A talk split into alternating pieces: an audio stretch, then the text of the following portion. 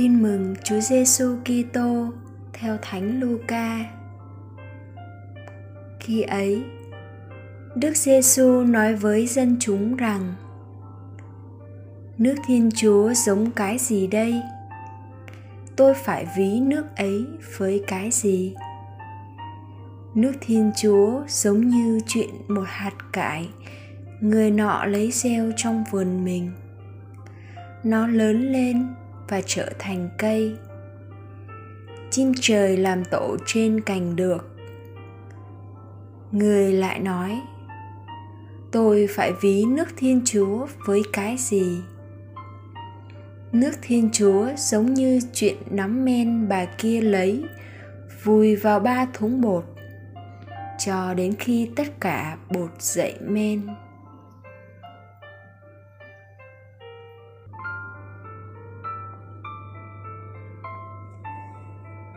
Suy niệm.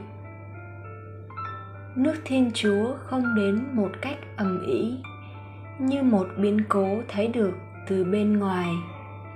Trái lại, nước đó giống như chuyện nắm men trong bột, giống như men bị chôn vùi giữa thúng bột. Nước thiên chúa bị chôn vùi giữa lòng thế giới, giống như men, dậy lên cách âm thầm tuy ít, nhưng lại có khả năng biến đổi cả thúng bột nhiều hơn nó gấp bội.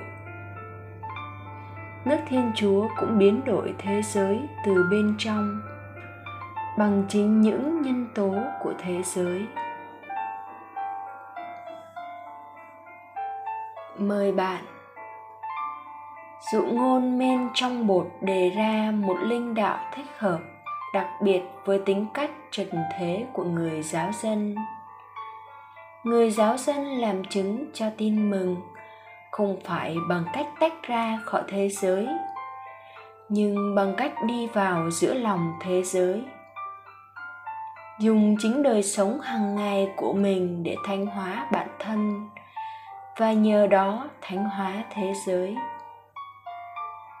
Không phải thời gian bạn ở trong nhà thờ nhưng là chính thời gian bạn ở nhà bạn. Ở trường học. Ở nhà máy. Xí nghiệp. Mới chiếm phần lớn cuộc sống của bạn. Vì thế, người giáo dân trở thành men trong bột bằng cách chu toàn những bổn phận hàng ngày của mình trong gia đình, trong công việc làm ăn theo đúng giáo huấn của tin mừng.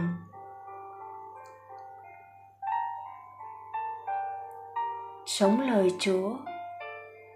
Chọn một việc bạn thường làm hàng ngày trong nghề nghiệp của bạn để thực hiện với tất cả ý thức và ý muốn làm thật tốt để vinh danh chúa và phục vụ tha nhân.